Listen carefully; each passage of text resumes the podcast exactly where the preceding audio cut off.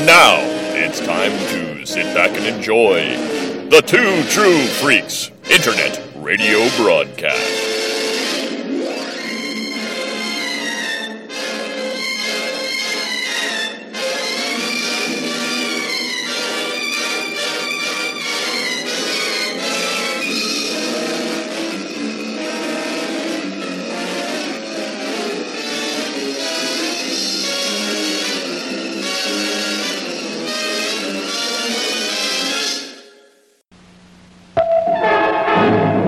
Good news and bad news, girls. The good news is your dates are here.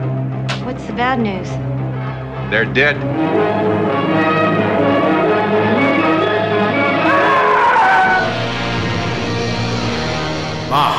See, a United States Astro Robot becomes a creature of death.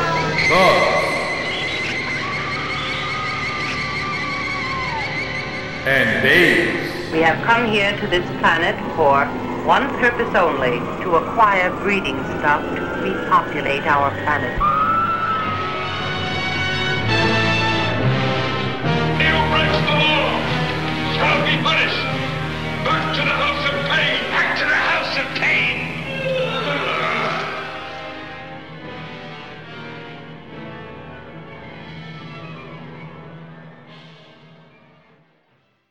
Episode three of The Dark Room aired December 11th, 1981.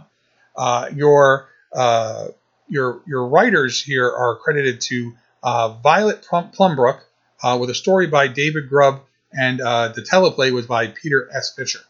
Uh, your first, the short here is known as Needlepoint, and that stars Needlepoint is um, stars uh, uh, a, voodoo practicing woman who is actually Esther Rolle from Good Times. Um, and then uh, she's uh, there's a guy. He's a pimp. I mean, let's, let's be honest. He's just a pimp. That's what he is. Um, he comes and he's now uh, been, uh, I guess, being afflicted by pains and whatever, and he knows that she's doing it. And that's actually Welcome Back Kotter's uh, Lawrence Hilton Jacobs. Um, and what happened is he is now driven uh, this woman's daughter to suicide. Now, it's kind of implied through the idea um, it, of the needle point, obviously that she's sticking needles in him, which And a voodoo obviously doll. voodoo doll. But what it also implies too is that it probably was drugs that she killed her, like she overdosed on drugs or whatever, and that's why she wound up killing herself. Um, this story is again one of the shorts, and the shorts are usually very poignant and kind of like uh, they they kind of like they're quick in and out hitters. Um, she of course has a voodoo doll of him and starts sticking the pins in him, and then that leads to him strangling her. Um, and then the, the pickup truck, which is like the slowest pickup truck in the world, shows up, and he's now running away in street shoes uh, in a suit from the pickup truck. So now that he's killed the old woman, um, he thinks he's gotten away, and all of a sudden he's now being thrashed around in pain as the dog has now gotten a hold of the, the voodoo doll and is chewing it up and thrashing it about here and there.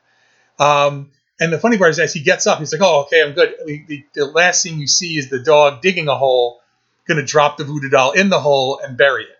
Um, which, of course, then uh, James Coburn comes back on and says, "Well, he just dug this up a couple weeks ago, but uh, you know, he goes, they found him dead a couple feet away from asphyxiation, but they don't have any idea why, you know." And so he obviously he, he was uh, buried alive, you know, in the hole. Yeah, and those quickies are are, are really good.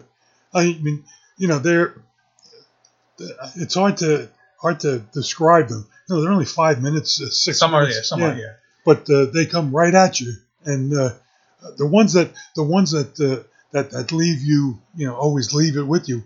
uh, You remember them forever. Right. Uh, the one the week before they had uh, Uncle George, which is a classic. I mean, you just don't see it coming, and then wham, it's hit you right in the face. Yeah, and that's the great part about these is that um, you know you, you you're not really supposed to laugh at someone's like Oh, yeah. misfortune like that, but it's kind of funny No, again- in the EC in the EC comic kind of way. It's the the people who are getting their comeuppance, so their people are getting the whatever. Um, Uncle George is not really a comeuppance story, but it's it's kind of like well, it's kind of all actually right there in front of you. Literally, it's all right in front of you. You kind of see the saw, you know what's going to happen. So, um, and that's what Darkroom so far has been kind of known for. Even the one with the boogeyman, where they're talking about it being a vampire, but he really is a werewolf, and like it's all those kind of things. You're like, oh, okay, I get it. And up to this point, literally every single one of these episodes and every segment of these episodes has been in that same vein. And that's why this is what the most these most infamous or famous episode um, and literally what basically spelled the death knell for this show. Um, that it got to run to episode seven is only because they had nothing to fill in the time slot, um, you know, in the dead of winter. Yeah, I mean, Uh, so- this was this was episode three, December 11th. So if you go back uh, two weeks before, you're right around Thanksgiving. Yes, Thanksgiving. I I think it ran. It ran on the 27th. It ran. It runs on Christmas night. Like Yeah. There's there's nothing. It's just filler right now at 10 o'clock at night on ABC. So because this is ABC Universal before Universal went over to CB, uh, to uh, NBC. Uh, your second story here, and this is the one that again we with things we're talking about. It's it's called Siege of 31 August, and it stars Ronny Cox. Now Ronny Cox, for some of you remember from RoboCop, he's Dick Jones. Dick Jones. Uh, you know who makes a lot of bad choices in RoboCop and then pays for it at the very end. Um, but uh, you know, kind of thing. He's here, and he's uh, um, he's a Vietnam vet, um, and he's a dirt farmer. And a dirt farmer, I don't mean that in a derogatory term. It really means he grows beans and he grows stuff in the dirt. He's not uh he's not growing cotton. He's not growing corn. He's not he's he's growing beans, and that's what uh, you have here. Um, and what we have in this situation is uh, in, in a story actually, which was adapted from um, uh, David Grubb's story. You know, David Grubb was the, the writer for uh, Night of the Hunter, which is uh, infamous for other reasons. Um, and what you have here is Ronny Cox plays the dad, who's uh, again a Vietnam vet, and he's managed his leg is now his left leg is now straight from an injury he Injured suffered himself in in war. Um, but he wants his son to have a better life. So he wants his son, uh, who's t- about 10 years old, to go off to military school, have a chance to have uh, a great, you know, a much better life than he would have had.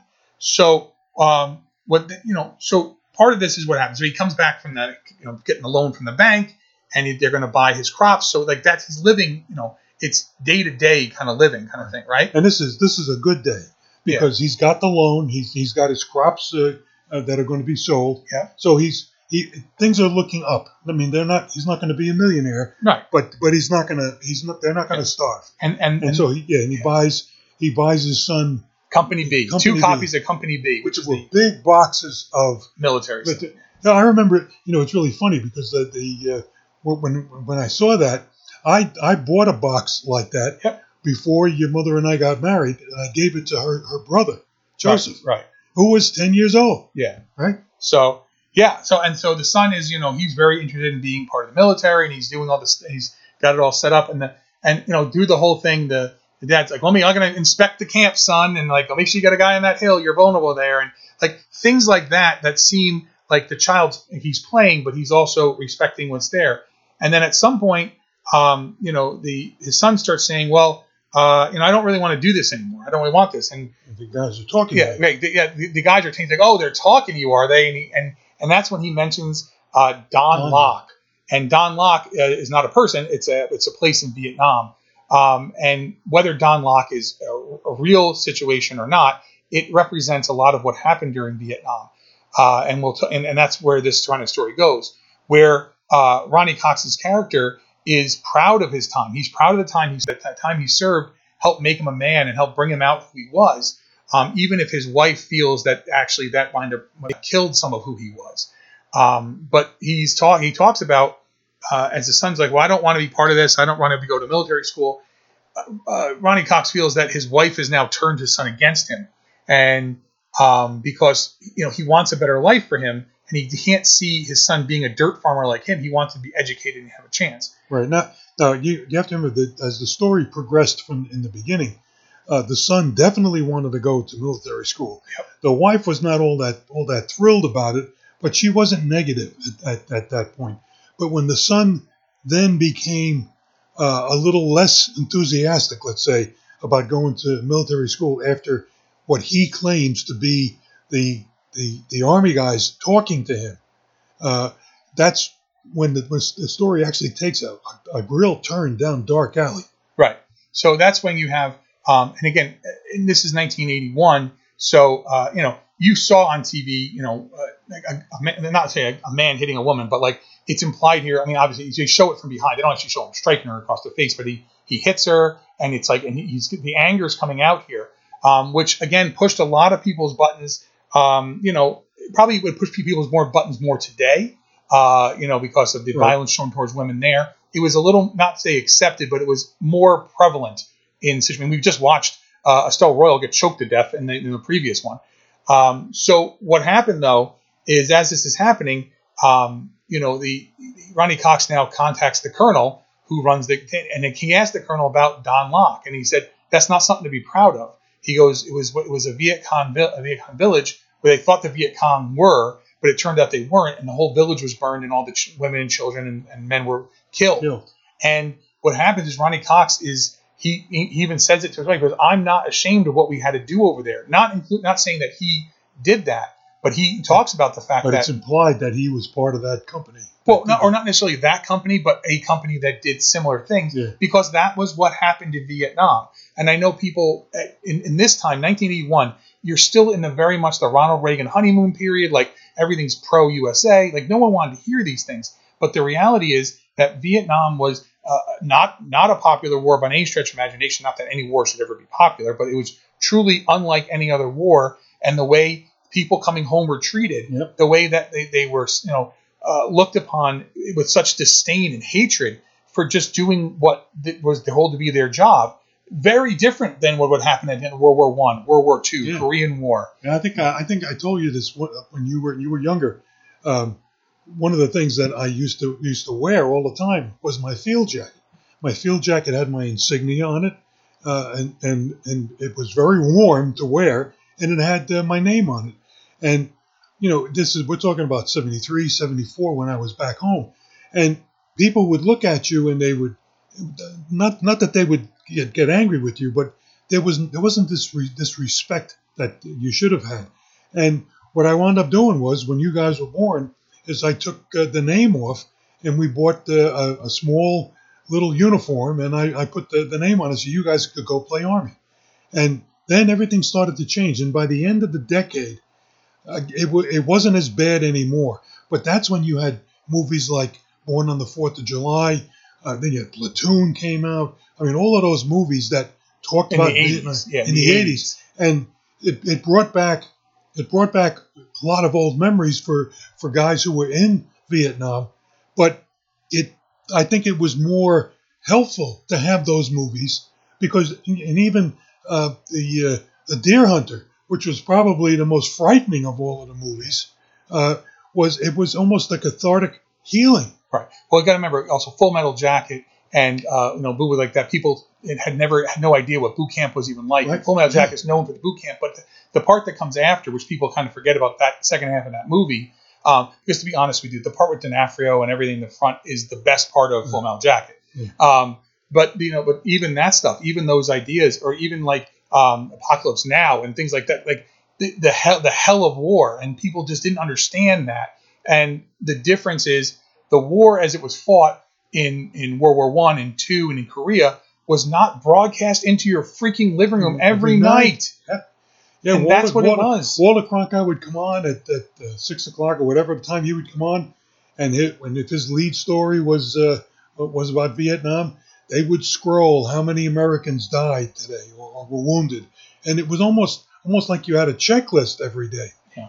Now, now again, uh, I was one of the lucky ones. I didn't have to shoot somebody, but in basic training, the the full metal jacket wa- was a little extreme Yeah, of but course. but but the, the drill sergeants who had who had come back from Vietnam and were now uh, drilling us, it was you, you your rifle is your best friend.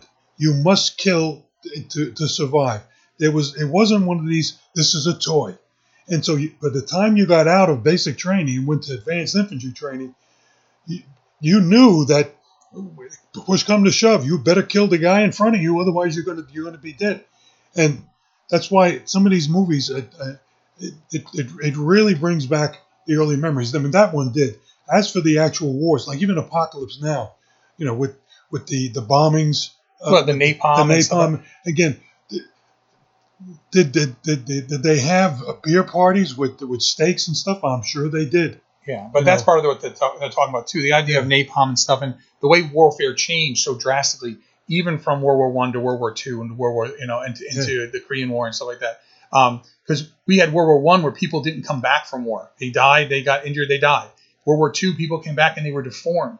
Um, you know, people were coming back, uh, you know, and just even the the ideas of the using mustard gas and things like that that you'd never heard of being done in wars before. It was all oh, we're digging trenches and shooting each other. Now it's chemical warfare. Now it's now you're setting fire to entire landscapes with using you know napalm and stuff like that. And it's it's all of those things that people really didn't want to kind of have dredged up are brought up in this episode. And you're thinking it's just a TV show. Did it really impact people? It it really did because word of mouth got out, and this sealed the fate of the whole thing. This is what is the death knell of this act that they let them go four more episodes because they need filler. And the four episodes that come after are fine. They're they're they're you know some are silly, some are whatever, but none of them have this punch. And of course now we have to you know what's going to happen here. So it's not just this because this would be you know horrific enough of a story. Now uh, Ronny Cox gets up at night. He hears something in the barn. He gets dressed. He puts his full gear on. He gets loads the M16. He goes out to the barn, and now the army men are alive. They're little, Mm. and the helicopter, and they have the jeep, and they have everything else. But now he sees this happen. Yeah, I mean, is it is it in his mind? Uh, the, you, what the way, Right, right. But what, pre, what what predates us a little bit in the story is that when the son tells him that he's that he's the guys are talking to him, and then the son says, "I don't want to play with the with the army guys anymore," and he says, "Why?" He says, "Well, they just they're- no." I take it back.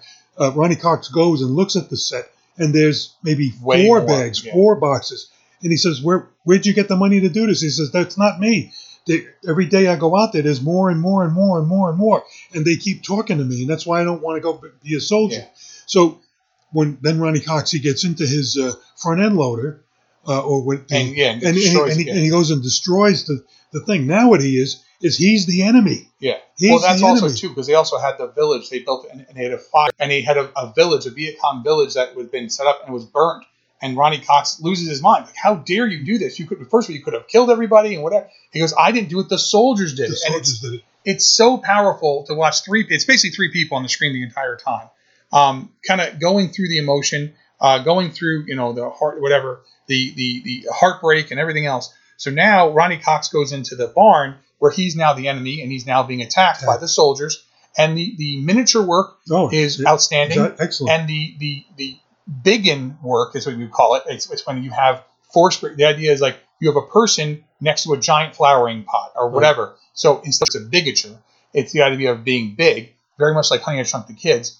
It all sells it really well.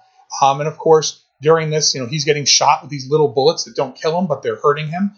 And um, he destroys one of the helicopters, and that and as the gasoline gets knocked over, it catches fire, Yeah. and he is then burned uh, alive.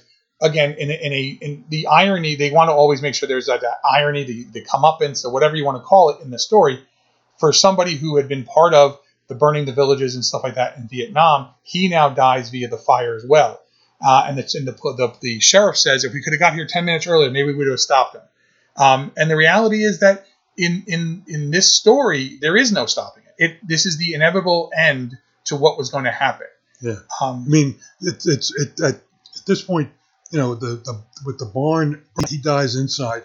It, there is no there is no leftover army man. There is no that it's that's a, it's a psychological thing, I believe, in his mind that uh, it got to him and, and, and that he started hearing the, the sounds themselves. Again, that's that's what these stories are, are, are all about. But you know, just before the he gets he gets crazy, the wife says that, "Well, I'm leaving you because I like this," yeah, and and so the, now the boy is going to lose his mother, and at the end of the story, the father dies. So the the, the I, don't know if it was the the, the uh, policeman or the, uh, the, the, fireman the fireman chief The "It'll be fire chief. son." Yeah. grabs grabs the son and you know pats him on the head and says, "It'll be all right, son." Now here's a boy. You talk about a traumatic thing. He was about to lose his mother. Now he's definitely lost his, his and he he had lost he had lost uh, honor. Well, not I wouldn't say honor, but he lost love for his father because of what his father wanted him to do, and now he lost his father. Yeah. I mean, Yeah. so what, what's his life going to be Right, going exactly. forward? And then And and it fades it fades out. Yeah, and that's and that's why this show, this episode is so powerful, and that's why people still, if they remember, this is the episode they remember. Um, I mean, some people might remember Uncle George. They might remember the one with Billy Crystal where he wears the makeup. They might remember the werewolf thing. But this is the one people talk about because it was so controversial at the time, um, even for a little show that no one really watched much of back in the day. Uh, but clearly, the impact of what's here is more than the sum of its parts. You know what I'm saying? Like, so the impact it had on uh, just what was happening. Now you say, but Jay, this like what would be the big deal? But if this had come out in 1987, 1988, it would have been in a time when we were seeing movies like Platoon up for the Best Picture and things like that, where people were like, hey, uh, you know, we're no longer in the, you know, again, not that there, there was a very pro, uh, you know, Ameri- very pro America feel in the 1980s. And for some of you who are young enough to not know anything, because um, you think everything happened since 2000 and on, uh, you know, go back and look at the way America was. People took pride in the fact that they were American, and this did not show Americans in a great light in a situation in a time when people wanted to be pro-America. It wasn't until later in the decade and into the 90s and then in the 2000s where people started like, no, let's pull it back. Like, there's a reason why when you say people, you say to, you say to somebody Rambo, they think of First Blood Part Two, Rambo, where it's a Stallone with the machine gun and whatever else. No one thinks of First Blood. First Blood was controversial as heck when it came out. The book was controversial. It's still controversial right? And and when you watch that movie, when you watch uh, Brian Dennehy as the sheriff and all them just just he does you know John Rambo is doing nothing. He's walking through a town. He's just looking for a place to get a cup of coffee and something to eat. And they were trying to run him out because he was in Vietnam he did this and he did that. Like, and yet that's that's part of the that's part of what we're talking about. That's why these things are so impactful. Um, I know sometimes folks we cover movies that are a little silly and stuff like that, and you know maybe whatever you know kind of thing. But this is one of the episodes this episode of this TV show um, really is hard hitting. And if you haven't seen it, it is in your best interest to spend the time and go watch it. Um, like we said, it's not on Peacock currently, but if you go to NBC.com or NBCUniversal.com uh, or just Universal.com, you can stream it right through there. They'll stream it right through the playing service they have there. It is well worth the time to watch, um, and it's important. I think that uh, you know if you've never seen it or this sounds like something that might be interesting you, spend the time, go watch it, and then from there you can kind of draw your own conclusions of what actually you know was going on there. Was it in his head? Is it is it his guilt? Is it whatever? Right. Um, because it is actually really well done, and it's three people. I mean, Ronny Cox is an actor, you know, but the, the, the son and wife, I don't know who they even are. No. So it's not like they went on to become like major. It's not like that that boy became Brad Pitt, you know, kind of thing. It doesn't happen like that. So, all right, folks. So uh, that about wraps up episode three of the Dark Room. Uh, next time out, because uh, we're in the dog days of summer, because it's going to be the August one. We're going to watch Friday the 13th Part 2 from 1981. The, the, the body count continues. Mm. That is the tagline. Um, so, yes, yeah, some of you can't believe that I got Dad to watch Friday the 13th Part 1. Well, I got him to watch Part 2 also. So, next time out, Dad and I will be talking about Friday the 13th Part 2, featuring Sackhead Jason uh, coming at you. Um, and then uh, we have obviously all the stuff we have planned for the end of the year and all our usual, uh, you know, things going on from there. So I think we're good on episode three here, Dad. Right? Yep. Um, we will have more Darkroom coming up throughout, uh, you know, the rest of this year into next year. It depends on all the timing of stuff. And then, uh, and then, like I said, we have uh, Friday the Thirteenth Part Two is the next time you hear Dad and I in August for the 40th anniversary. All right, folks. So, like we say right here, letters coming, and keep watching the skies. This is Tokyo, once a city of six million people. What has happened here was caused by a force which, up until a few days ago, was entirely beyond the scope of man's imagination. Tokyo, a smoldering memorial to the unknown. An unknown which at this very moment still prevails and could at any time lash out with its terrible destruction anywhere else in the world. Hi, folks. Luke Giaconetti here. I'd like to ask you a few questions. Do you like giant monsters? Or as they're called in Japan, Daikaiju? Monsters like Godzilla, Rodan, Gamera, King Ghidorah, or Mothra? Do you like more obscure monsters, such as Gappa or Yongari? Do you like giant heroes like Ultraman, or super robots like the Shogun Warriors? If you answered yes to any of these questions, then I think you might like my podcast, Earth Destruction Directive. I'm a dedicated fan of all things Daikaiju, and I'd like to share that with all of you. Please check out Earth Destruction Directive at twotruefreaks.com. Earth Destruction Directive, where we turn your Daikaiju dreams into city smashing reality.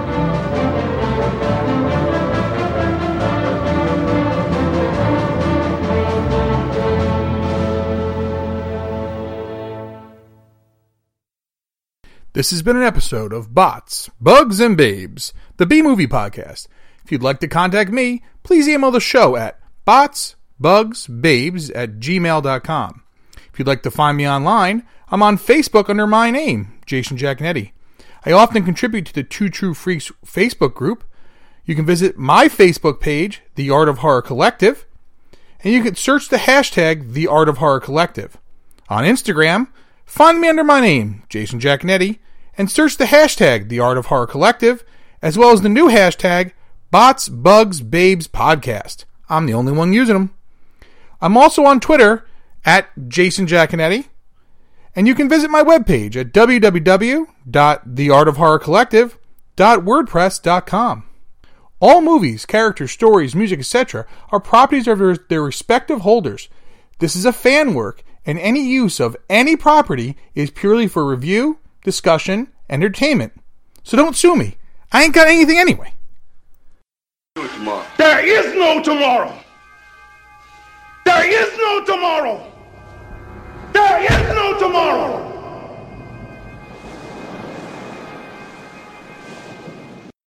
Will you stop?